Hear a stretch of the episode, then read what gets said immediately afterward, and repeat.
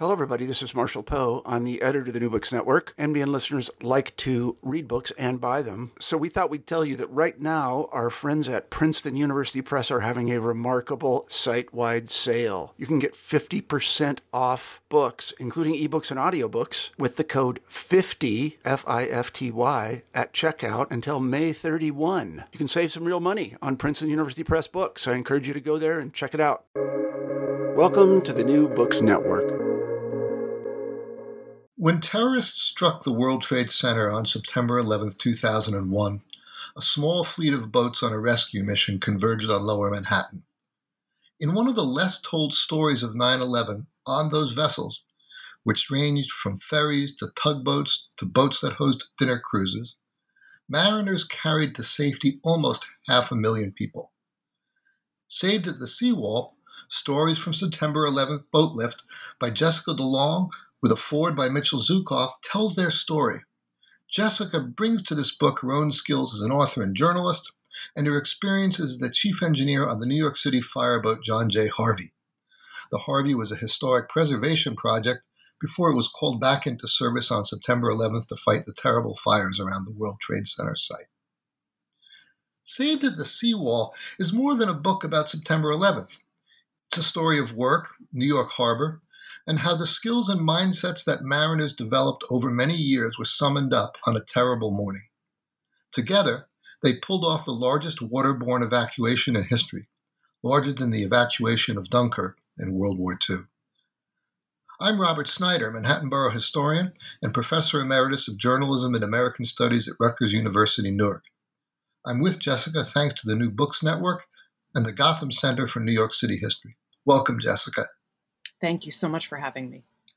Jessica, your involvement with this story starts long before September 11th, 2001. Tell us how you became a part of New York's maritime community.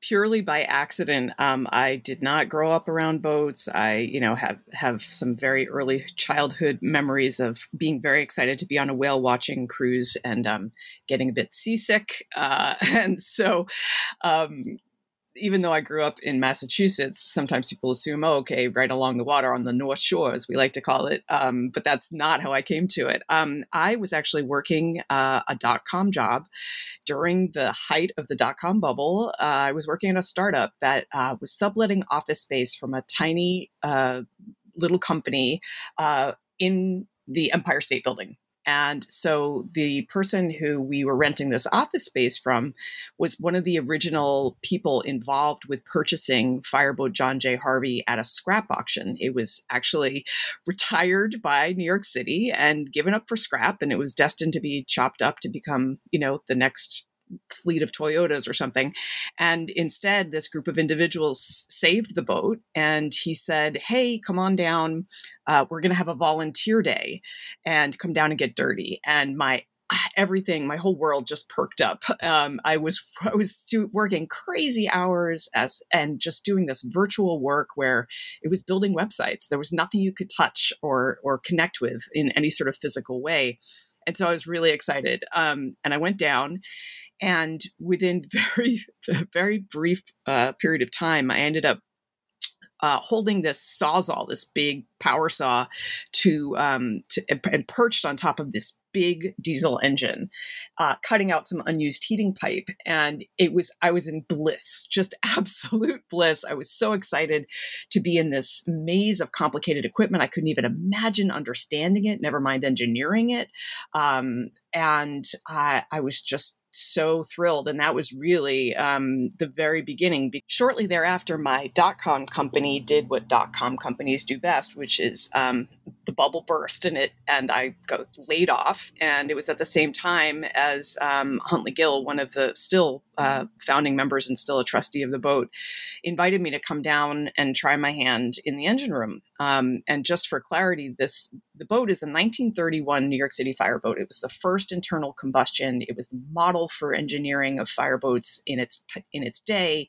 Built the same year as the Empire State Building, um, and which is to say that it is no longer at the cutting edge of technology. Um, and it's a bell boat. So, what that means is that the engineer in the engine room technically underwater, below the waterline, um, stays down below the whole time, and uh, actually takes signals on telegraphs from the wheelhouse, and the pilot in the wheelhouse is signaling down, telling the engineer how fast they want to go and in which direction. And the engineer, in this case me, actually pulls the levers and and um, makes those changes to the prop motors that actually move the boat through the water. So I had zero experience with this.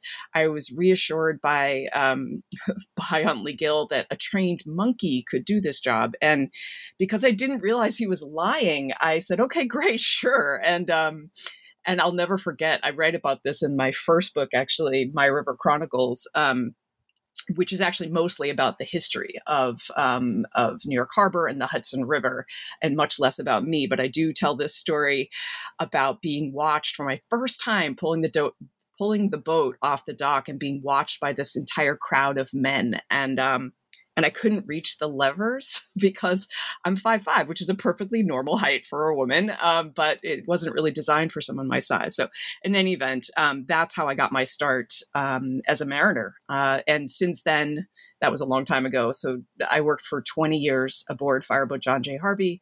The last uh, 11 years, I was chief engineer. So, I, I, I grew a lot from that first day as a fledgling engineer. Before we get to the events of September 11, 2001, could you sketch out the harbor for our listeners? On the day before the attacks, what was the harbor like in its size and its shape and its watercraft? Yes. And actually, if it's okay, if you'll indulge me, I'd love to go back a little bit further mm-hmm. um, because what is so just marvelous about New York Harbor is um, is is the history of its working waterfront. And so New York City had grown up around its waterways, as you well know. Um, the harbor offered this natural deep water uh, channel access and these two separate river routes to the sea. And this was a, sh- a sheltered harbor that rarely would freeze over entirely more so early on it did but um, it, it, was this natural wonder. And and the port of new york was the busiest in the world from 1830 to 1960 and what we forget now because most of the vestiges of this industry some of them still remain but very very few at this point and already by 2001 there were few of these um, vestiges of industry remaining. But at one time and certainly when uh, Fireboat John J. Harvey was plying the waters for the first time, there were 76 miles of usable frontage created by the finger piers that jutted out from the western shore of Manhattan. And so, just to like, that boggles the mind when you think about the skinny Manhattan Island, um, how much extra space was created by having these piers that stuck out um, of the edge, and and I think of them as almost uh, as as the city is growing up and the piers are stretching out and at the same time the the skyscrapers are growing taller and taller and there's almost like this reflection happening of the skyscrapers in the water in a way um, because there's all this other city that's actually sticking out into the river. Um, and so all along the seawall of Manhattan Island, the world's cargo had changed hands, and shipping had fueled the city's economy. It was um, it made Manhattan the dominant American seaport before the Civil War, and it was one of the largest major international ports um, by 1900. So, at the time, we now if we think about shipping at all which most people don't we think about um, uh, sea containers and um, containerization. But back in the day, there was um, break bulk cargo, which actually comes back again. This is really a preamble to what ends up happening again on September 11th during the boat lift, which was really powerful for me to see um, the sort of return to the days of break bulk cargo in a way where so break bulk cargo is that goods are transported in barrels and crates and on pallets and they're moved by hand by dock workers and so these um, many of the piers the finger piers were covered piers and they were all around the the edge of manhattan particularly on the western uh, shore.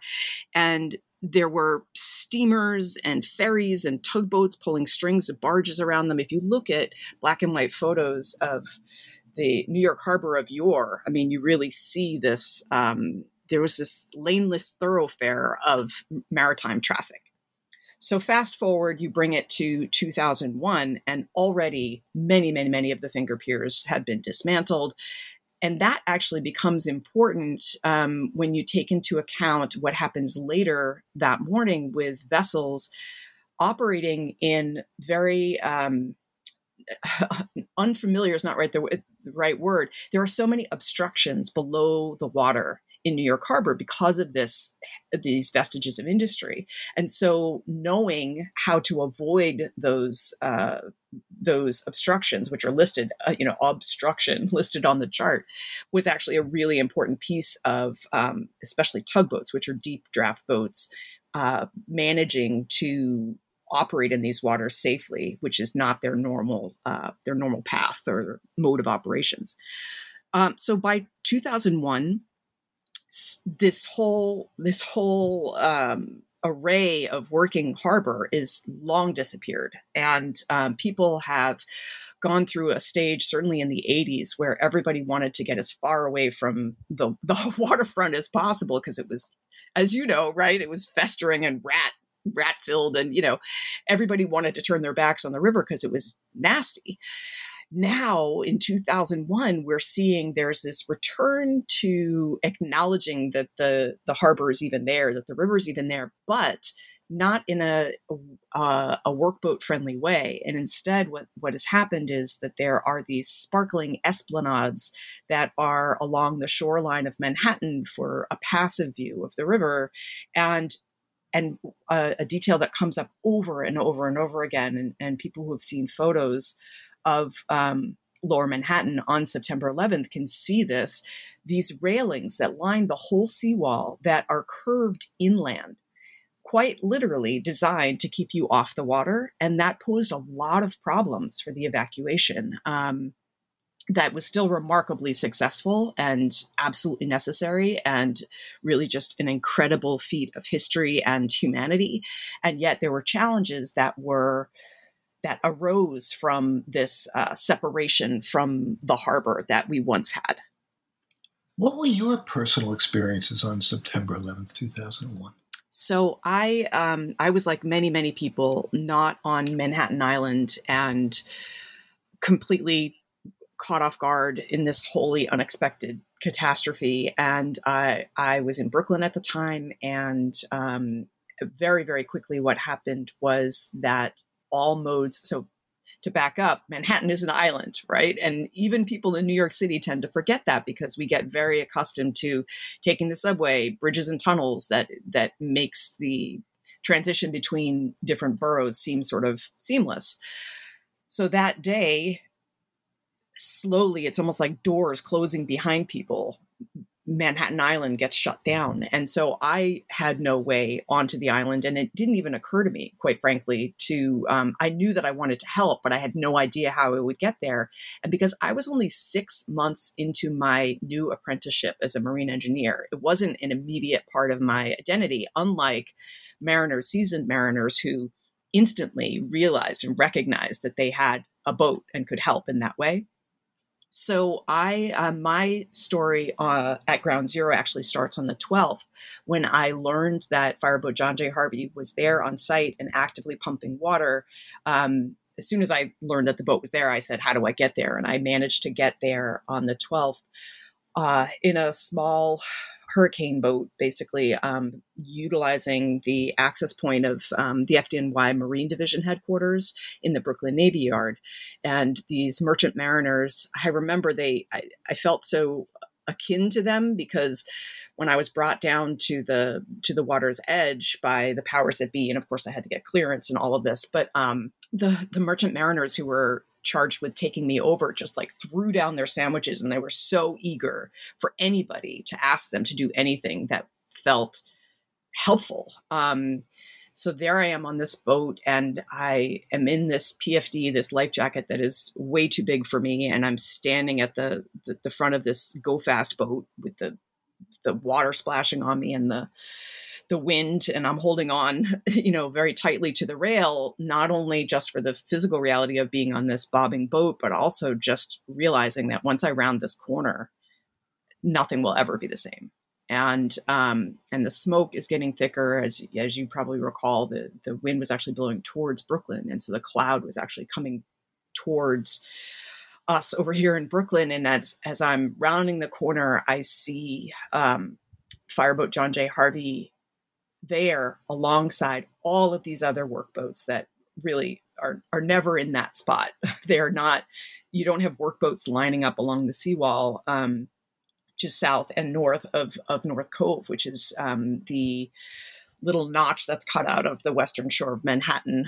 Um, that's the closest to the World Trade Center towers. And I was, you know, the tension in my body was intense. Um, but there was also this this sort of swelling of warmth when I realized that the boat was pumping water and I saw the boat actually doing the service for which she had been built so many decades prior. And um, and it, it was such a privilege to be able to to help in some way and to provide the firefighting water that was necessary because there was no other water available on site for four days after the towers collapsed because the water mains were shattered and the hydrants were covered by debris. And so, um, retired New York City fireboat John J. Harvey worked alongside the active duty fireboats um, to to pump that water, which was so necessary that day and the days after. You point out in your book that mariners sprang to the rescue even before an official call for help went out. What explains that?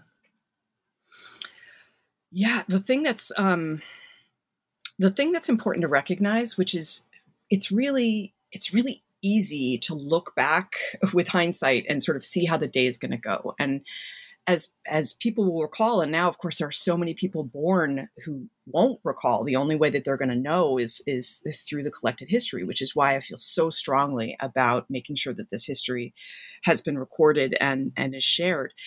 That um nobody knew what was happening and instantaneously there's this idea that the plane crash was it was a small plane that it was an accident and even in that circumstance the ferry captains and crews knew that even an accident would make their vessels hugely important so they knew that there would be transportation disruptions um, to the bridge and tunnel bridge and tunnel traffic, and there were almost instantly. There was a at 8:46 a.m.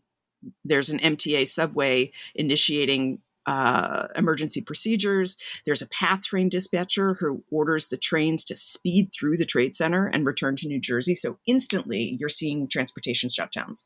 The ferry captains and crews recognize that, and so even if it was just an accident, they knew that they would not be going offline as they typically do at the end, you know, of rush hour. Um, that their their boats would be needed, and that their boats were the fastest way off the island for people who needed to get off quickly.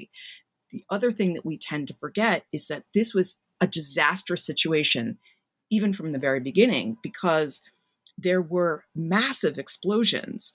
The thousands of gallons of burning aviation fuel explodes. There are fireballs shooting down the elevator shafts and bursting out onto the lower floors.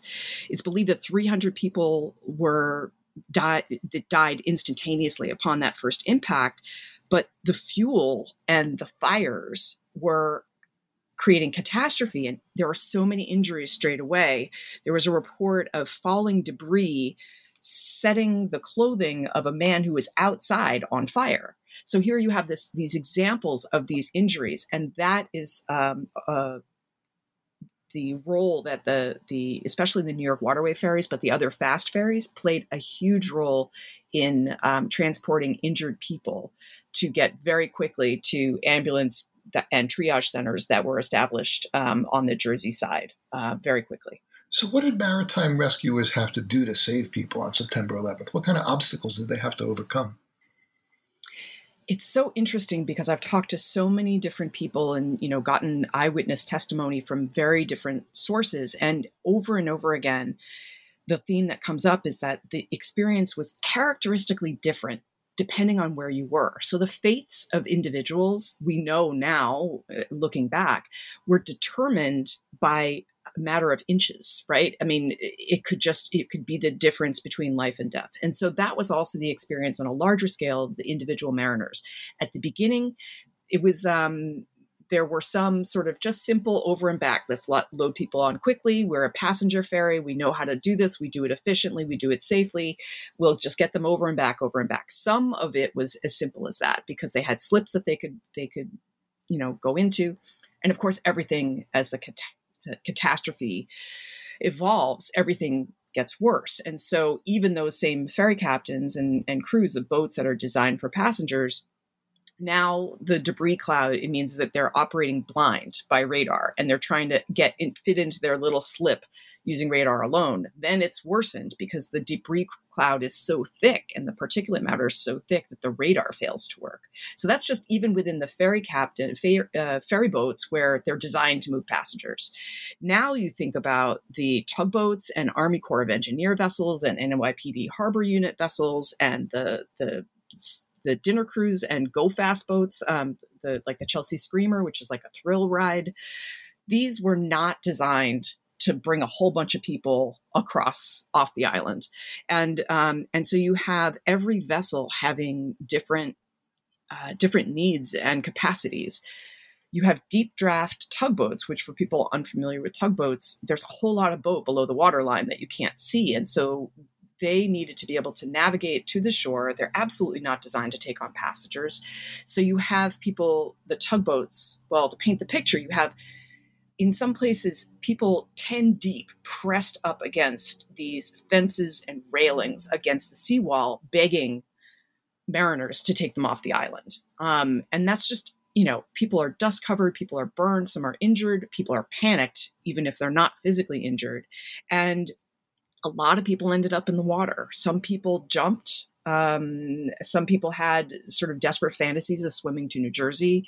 People were swept out to sea. There were a number of rescues, um, uh, particularly by the ferry boats that were well equipped with man overboard drills and ladders. Um, uh, meaning they had practice doing this, um, getting people out of the water. But on tugboats, you have um, you have at some places uh, horizontal ladders that are being used for people to climb across, like crawl across.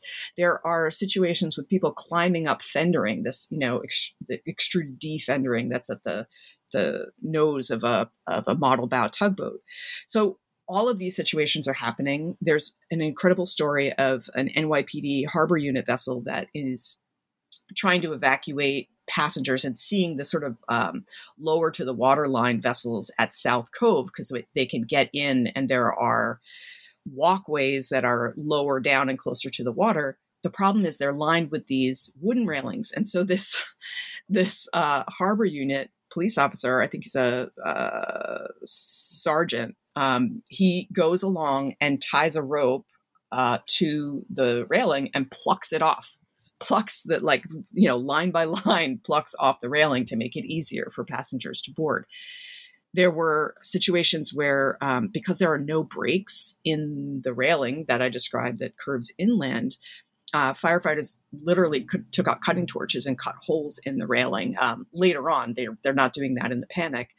But there's a, a several awful stories of serious injuries that happened because um, this is a tidal estuary. It's not really a river, and the tides were ripping that day, um, the current and the um, the boats with the tide swing, the steel deck of fireboat John D. McKean in particular was well below the top of the seawall. So even after somebody clambered over the railing, when they jumped down, it was perilous. What kind of choices did mariners have to make on September 11th?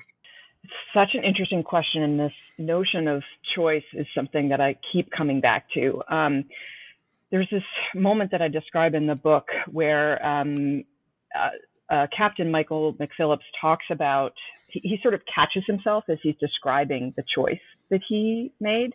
He said, Well, we didn't have a choice. And then he stopped himself and he said, Well, I guess we did have the choice but it didn't feel like a choice. You would have done it. Anybody would have done it. Anybody would have helped in this way. We had the capacity to help people, and who wouldn't do this? So that was the feeling, the sentiment that I heard over and over again from mariners where like it wasn't a question like this is just human decency this is just what you do and this is what is also sort of steeped into maritime tradition um, although the rules of admiralty, admiralty law didn't uh, technically play a part in this. Um, there is this idea of of aiding those in peril that that carries forth into maritime culture. The thing that really still rattles me to this day is that if we take away the lens of everything we know about how the day progressed, if we can somehow bring ourselves back into that moment where this is Armageddon, as far as people understand it. I mean, they don't realize whether or not this is literally just the beginning of the end of the world. And I hear that over and over again from mariners. So just imagine you have filled your boat beyond capacity with passengers. You get as quickly as you can to safer shores, whether that's New Jersey or Staten Island or Brooklyn, wherever you are going to be able to offload safely. You've tied up lines, at least a cursory tie up, to be able to offload passengers safely. And at a certain moment, you have to instruct the crew or do it yourself to cast off lines again, turn the boat around, and head straight, steering straight to the island that is on fire, where everything that's happening just keeps escalating, getting worse and worse, and the dust cloud is consuming the entire airspace. There was a choice that was made over and over and over again, and these people chose to help. They chose to help. They chose to use the capacities that they had, the skill set that they had, the the tools that they had, quite literally, and all the training too. Because, for example, for me to get my Coast Guard license, I had to get trained in shipboard firefighting. I had to get trained in first aid because the the job of being a, a, working mariner is that it's an enclosed space. You can't wait for the rescue workers to come. You have to kind of get yourself out of whatever situation. So that ethos certainly informed uh, the choices made that day, but also, and really my big, big message about this book and through this history is that over and over and over again, we see moments throughout history where people make that choice, where the first first responders at any disaster are almost always just regular civilians. And over and over again, you see them creatively problem solving, using whatever resourcefulness they can apply to help people. This is the default setting that we arrive on the planet with. And I think the more we can emphasize that and remember that, and even as we're reckoning with the brutality of our history in so many ways, which is really important that we do. It's also important for us to remember who else we have been, and we are humans who help each other. And this is a piece of our heritage that we need to reclaim and stay connected with. That's a great point. I was also struck reading your book how you know the cataclysm of 9/11 threw together professional mariners, civilian volunteers, coast guard authorities how did they get along on the water that day? This is one of my favorite parts of the story. It just, you know, if you picture disaster, a, a different kind of disaster, right? The, you have a sense that there's all this turbulence in the in the plane, and the plane's going to go down, and you reach out and grab the hand of the stranger next to you. You don't ask them who they voted for. You don't like, oh, you're from the south, I'm from the north. There's just this like, in moments of crisis, there is this human connection that just comes to the fore. And that's what happened that day. And so you have, you know, people in button down white shirts uh, hauling hose line to help firefighters because they needed some help. You have this incredible story that I recount of this gentleman who was in the World Financial Center, evacuates, to make a long story short, he ends up, oh, I almost don't want to tell you the end of the story, but he ends up um, coming back he's safely evacuated to New Jersey and he watches the firefighters on the boat that has just brought him to safety. And he lives in New Jersey, so he's home safe. He watches the second tower come down and he sees the look on the faces of the firefighters, knowing that their fellow firefighters are are perishing in that moment and they're witnessing it. And he looks at them and he says, I'm going with you. And the firefighter says, What? And he's like, You guys need help. I'm going with you. And this guy ends up working the whole afternoon hauling hose line that was so necessary because there were raging fires that day that we sort of forget about because they weren't just the towers on fire, although those burned for four months. But that choice, this is just, this is about humans. This is about humans. And that's what's just so incredible. Um, and remembering these pieces of it is just, it's, it gives us hope for who, how we could come together sure. in the future. Sure. Did you come across any examples of less than noble behavior in your research? I did not.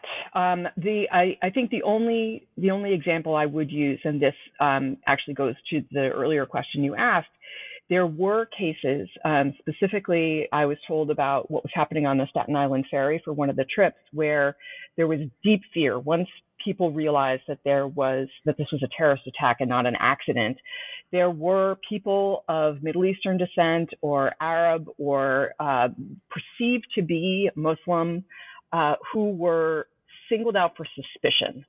Uh, in mm-hmm. like straight away. Mm-hmm. Obviously, we know that the the um, the anti-Muslim sentiment grew very rapidly in the city. I'm not talking about that. I'm talking about sort of the beginnings of that, where mm-hmm, there were mm-hmm. young men who were perceived to be of Middle Eastern descent who had backpacks, and there were passengers who were suspicious and wanted to know what was in the backpacks, which was textbooks because they were students. And so that that I would say um, that fear mm-hmm, um, mm-hmm, did mm-hmm. drive some division. Yes.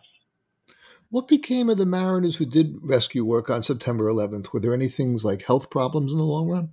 Yes, unfortunately, there were. Um, and it's important to remember that not only did mar- mariners participate in the boat lift evacuation, but they also performed other service functions for many days after September 11th. So that went from running supplies, which I actually mentioned slightly earlier, but that was sort of the image of people carrying boxes of water and eye wash and masks and flashlights, and they were carrying it hand to hand from the boats. So the the the mariners actually played a huge role in actually supplying uh, the rescue workers at Ground Zero. They also worked to remove debris. So for I believe it was a year and a half after the the debris pile was actually taken apart, taken down, collected, and put on barges and moved over water. So there were a lot of extended exposures for different mariners. And mariners also um, moved personnel, rescue workers, families, people like that. Um, so their exposures continued. This is a really important piece in terms of what we need to be doing better, which is that the World Trade Center Health Program has done their best to collect data, but there is no uniform term to apply to mariners, which meant that when I asked them to run the numbers and find out how many people had been affected by illnesses, it was a very uh, ad hoc thing that we came up with because if I call myself a deckhand or if I call myself a captain or if I call myself uh, you know an engineer, what kind of engineer? So mariners got lost certainly in the count. At the bare minimum, we have at least 120 mariners who are currently registered with the World Trade Center Health Program and um, more than half of them suffer from at least mm. one World Trade Center exposure related illness. And we know that there have been uh, multiple deaths, multiple deaths, and multiple long term illnesses, cancer and um, and uh, other diseases, liver disease, and things like that. Yeah, I'm sorry to hear that, but I'm not surprised. Yeah, yeah moving forward, in, in one scene in your book, you describe September 11, 2016, and you talk about going down to the Staten Island ferry and how the captain who worked on September 11, 2001, James Parisi, had retired. And you write that if you asked a crewman for the captain's name, he'd say, Henry, it's not our policy to give out that information. What yeah. do you think was going on there? Well, there's um, there's really, really interesting stuff that comes up um, sort of later in the book where I speak with uh, Port Authority higher ups, basically, who talk about how um, I believe her name is Bethann Rooney, and she was really very much in charge of port security in the aftermath of September 11th. And she explained to me that on September 10th, you could quite literally take a lawn chair and go down to a container port and just sit there and eat your lunch and watch the ships offload. We had really, really, really problematic uh, lack of security in the port. And all of that is absolutely transformed. And so the, I mean, certainly you remember the Staten Island ferry, right? Uh, sure. Did you ever take your car across the Staten mm-hmm, Island mm-hmm, ferry? Mm-hmm. That's not allowed anymore. And um, so the lockdown that had to happen, it really absolutely changed everything in terms of port security, not just in uh, the port of New York and New Jersey, but also um, uh, internationally. There were whole new considerations, um, and so I would argue that it's a piece of that um, that there's a lot more fear, um, mm-hmm. and, and you know mariners who experienced that day or even if they hadn't, it's in our history. It's steeped into our culture now, um, and that I think is what was at play when I asked. Yeah. In your epilogue, you write about how you're uncomfortable with hero narratives about September 11th. Tell us why that's so. I'm I'm literally writing an essay right now about that. I actually had um, the incredible opportunity to have this conversation about heroism with uh, Chief Joseph Pfeifer, who was the first chief on site um, within minutes after the first plane hit, and um, his story is really tremendous. And he's he's written a, a book about it um, called Ordinary Heroes. So I've been thinking about this for decades, this hero narrative thing. And I think the big problem for me is that when we separate people into heroes and then everybody else, we dehumanize everybody. By lionizing people and putting them up on a pedestal as heroes, we actually devalue the incredible bravery and selflessness that they actually managed as humans, the human choices that they made, the human sacrifice that they made of their, you know, their health and well-being out of this human, humanistic mm-hmm. impulse mm-hmm. to help mm-hmm. others, right? And we also lose those of us who end up in the category of not heroes because we lose track of our own capacity to make these choices, our mm-hmm. own agency, mm-hmm. our own willingness and ability to see a problem and take a step. And what I like to say over and over is that very often the steps that we can take to help somebody do not involve taking your boat and gunning straight for Manhattan, which is on fire. You don't have to do that, right? Most of us will never have to do that. But instead, what could you do? What small step could you do to actually follow the impulse that I argue that's actually our default setting. It's it's the the other things that come through.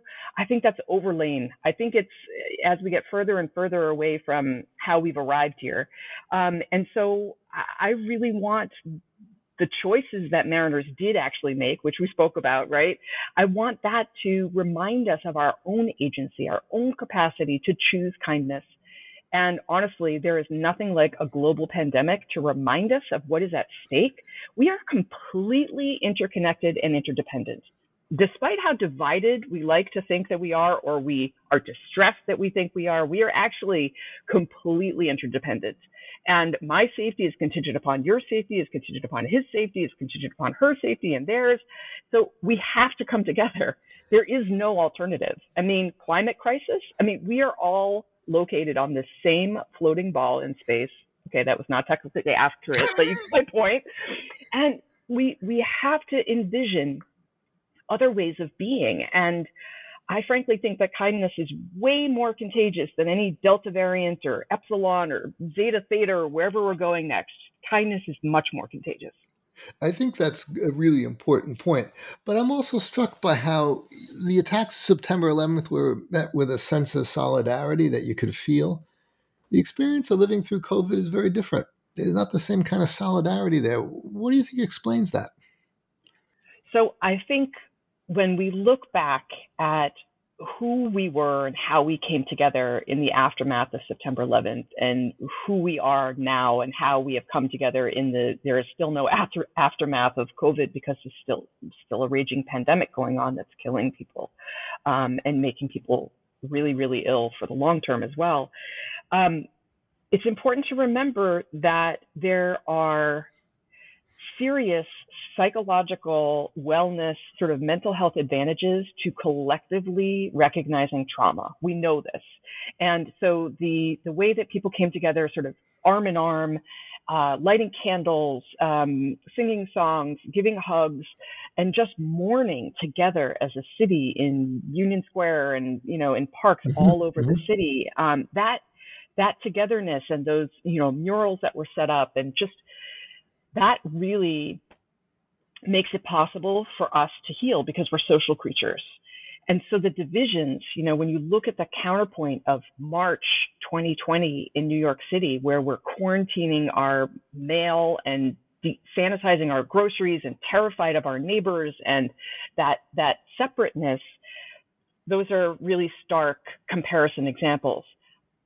But and I think it's also really important to remember all of the sort of remote, hands off kindnesses that actually were expressed. There were mm-hmm. people, there are still in my neighborhood, there's a free fridge that still mm-hmm. gets stocked. Mm-hmm. And, you know, we bring stuff there, we mm-hmm. load it up, mm-hmm. and every time you go, there's more food.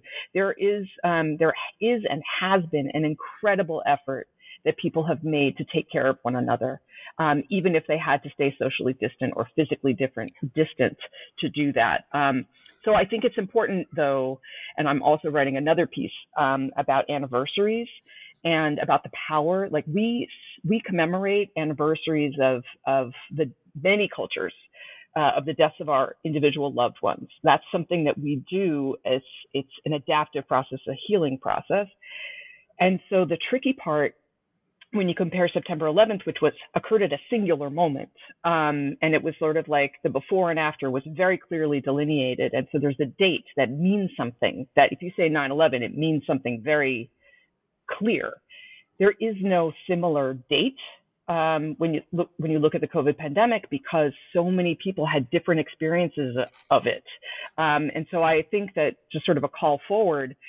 I really think that we're going to have to ultimately decide on a on a on a day to to honor those losses, and I'm really hoping that with the 20th anniversary, that we who are commemorating the the anniversary on September 11th will hold in our hearts the collective grief, which is just, I mean, it is going to be pouring down on us for for wave after wave after wave. So many losses. So if we can hold those folks in our hearts as well, and and connect the dots because these are the bookends of an era, and um, it's just it's it's powerful, it's painful, and the only way through it is together. Yes.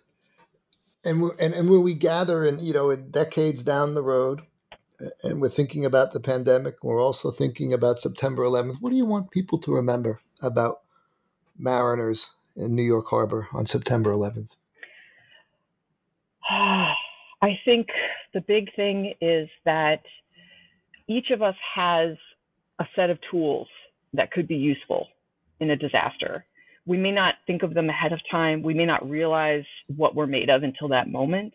But mariners were able to very quickly recognize, okay, I have this boat. I know how to steer it. I know how to throw lines and you know tie up to trees, which was necessary because there was no infrastructure for for accommodating big boats. Um, okay, I know how to set up this ladder uh, because there is no safety ladder down the seawall. I know how to right? I know how to, and I can, and I will. And I think if we can keep remembering those things, each of us has a role to play. And there was such a huge volunteer effort, even after that morning that you saw at ground zero and and actually internationally right there were so many opportunities for people to come together to help there are so many opportunities today right now for us to come together and help and i'm hoping that people look at mariners not as another set of heroes who need to get the merit badge. And I really mean no disrespect by that because these were heroic actions. But my argument is that we all have that within us. We all have that capacity. And if we can remember that, let's use the skills, tools, experience that we have to be able to make the situation better, whatever it is. You mentioned uh, along the way a couple different articles, pieces you're working on that all relate to the themes that you develop in this book. Could you just tell us what we can anticipate down the road? Yes, absolutely. Um, I'm writing a piece for the Daily Beast that should be out um, the the week of the anniversary. I write regularly for CNN about a lot of different subjects, but I've written about talking to children about difficult things. That's actually a, a bit of a personal essay, uh, given my own struggle with talking to my kids about this, which I've finally done this year. Uh, I need to write the follow up for that because I've finally done it. Um, and then I'm, I'm writing a piece for CNN.com about the connection to anniversaries. Um, and and why it's so important. I also have pieces, um, an excerpt coming out in LitHub. Um, I have uh, a, there's a story coming out in Smithsonian magazine about this, or and Spike Lee's documentary, New York City Epicenters, um, which is about the, the, to, the sort of parallels or the connections between September 11th and the COVID pandemic. That um, feature, the episode that features the boat lift, is actually coming out on September 5th, and I was able to um, informed Spike Lee for the first time about the boat lift. That's how he learned about it, which is really quite an honor since I've been trying to tell this story for a very long time. So lots of stuff coming up, and people can come to my website, which is where I post all my uh, events and writing and all of that, and that is jessicadulong.com or saved at the seawall.com if that's easier. That's great. Thank you. I'm Robert Snyder. Jessica DuLong, thanks for being with us today for the Gotham Center for New York City History and the New Books Network. Thank you so much. It's been such a pleasure to speak with you. I really appreciate it.